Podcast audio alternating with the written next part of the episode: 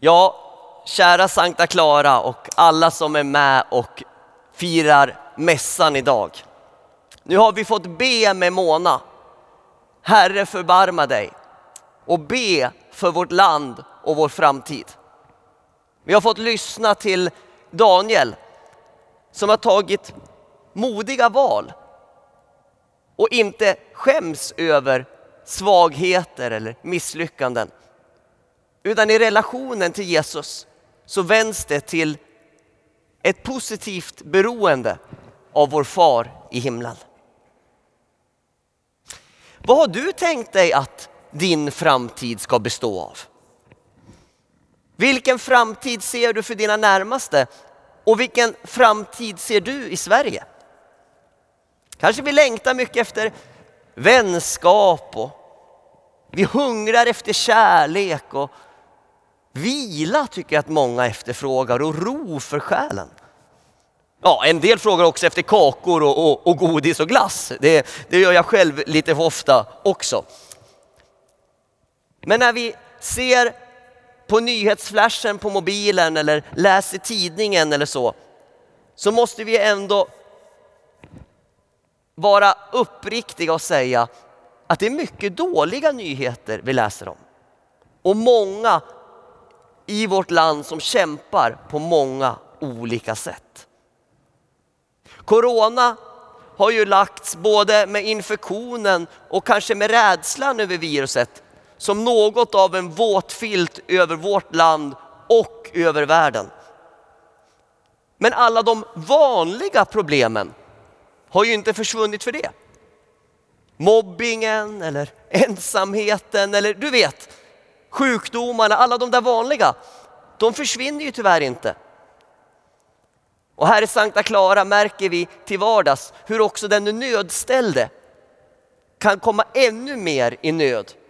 När kyrkor eller institutioner eller hjälporganisationer på grund av regeringens goda restriktioner inte längre har samma möjligheter att kunna utföra sitt arbete såklart.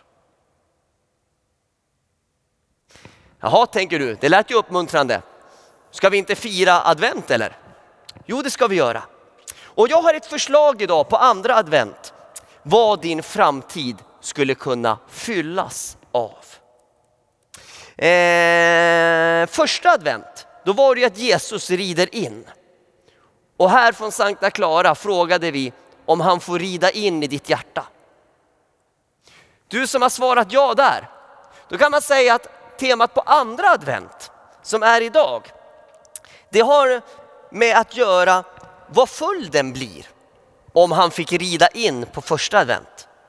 Vad du fylls av för kommande dagar när Jesus har fått rida in. Är det någon av er som kan temat på andra advent? Säg högt i sådana fall. Ja, då väntar vi lite. Vi låter den hänga i luften lite. Vad kommer det att handla om? För Jesus, han gör ju många sammanfattningar på teman av det allra viktigaste. Kanske har du hört Jesus tala om kärleksbudet. När Jesus fick frågan vad som var viktigast i lagen. Då sa han att du ska älska Herren din Gud av hela ditt hjärta, av hela din själ, av hela din kraft, av hela ditt förstånd och din nästa som dig själv. Det är en av Jesus sammanfattningar på det allra viktigaste. Vi har också missionsbefallningen som sammanfattar vårt uppdrag gällande det allra viktigaste. Gå ut i hela världen och gör alla folk till lärjungar. Döp dem i Faderns och Sonens och den helige Andes namn och lär dem att hålla alla de bud jag gett er. Och jag är med er alla dagar tills tidens slut. Också det allra viktigaste, eller hur? Jesus hade sin programförklaring när Herrens ande kommer över honom i Nasarets synagoga. Där får vi höra om hur det ska bli syn för de blinda och ett nådens år. Ytterligare en sammanfattning från honom om det allra viktigaste. Och idag då på andra advent, nu kanske du kommer på vad temat var. Säg, säg lite högre, jag hör lite dåligt. Ja, precis! Guds rike var temat. Tack Filipstad och Ystad att ni meddelade. Helt rätt. Guds rike är temat. Och Guds rike, Jesus undervisning om riket är också av det allra viktigaste och mest sammanfattande vi kan få ta emot från honom. Men hur ska det komma till mig? Kanske du tänker. Ja, hur Guds rike ska komma till dig. Kanske tänker du, det lät bra det där som Daniel sa eller som Mona bad, men det händer ju aldrig mig, tänker du. Kanske har du varit sådär lite smygreligiös i 20-30 år. Längtat lite efter Gud, eh, som jag läste någon skriva i en dagstidning, eh, ber när man kommer i problem eller när det börjar skaka i flygplanet. Men hur ska det verkligen komma fram till mig?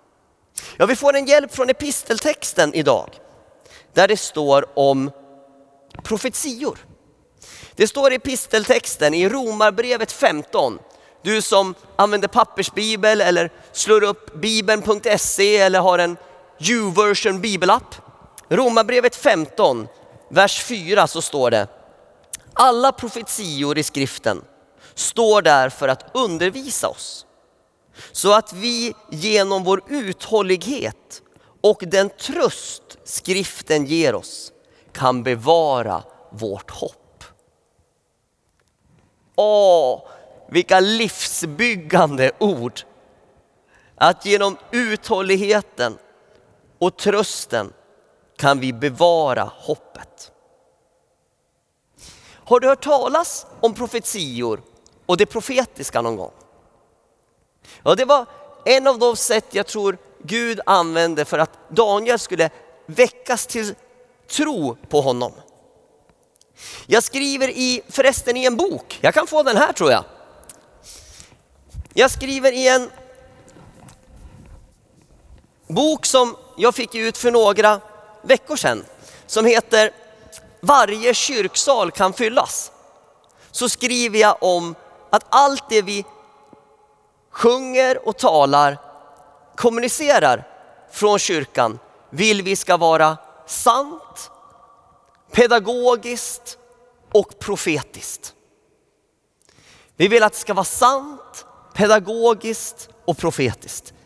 För är det inte sant, då är det onödigt att prästen står här och babblar gång efter gång.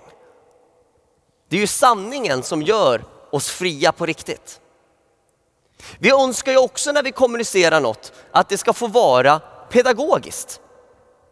Om du talar för en förskoleklass eller om du talar på ett ålderdomshem så kanske du använder olika exempel för att budskapet ska nå fram.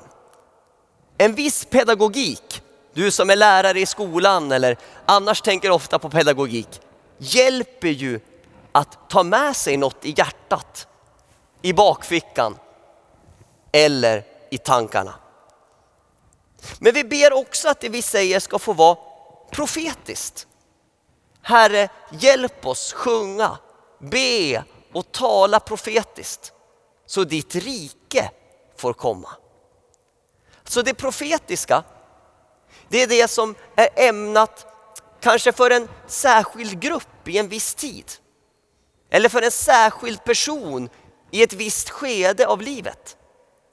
Det är det som Guds ande kan ge till dig när du möter någon annan som har bekymmer. Eller när du möter någon som ligger sjuk som du ska hjälpa. Eller i andra situationer i livet. Så låter Guds ande det profetiska leva. Och då kan det som du och vi säger både vara sant, pedagogiskt och profetiskt. Den som är bäst att tala sant, pedagogiskt och profetiskt, det är ju Jesus. Han som är den bästa aposteln, profeten, evangelisten, herden och läraren. Jesus talar i dagens evangelietext och liknar det skeende han berättar om i liknelsen om fikonträdet.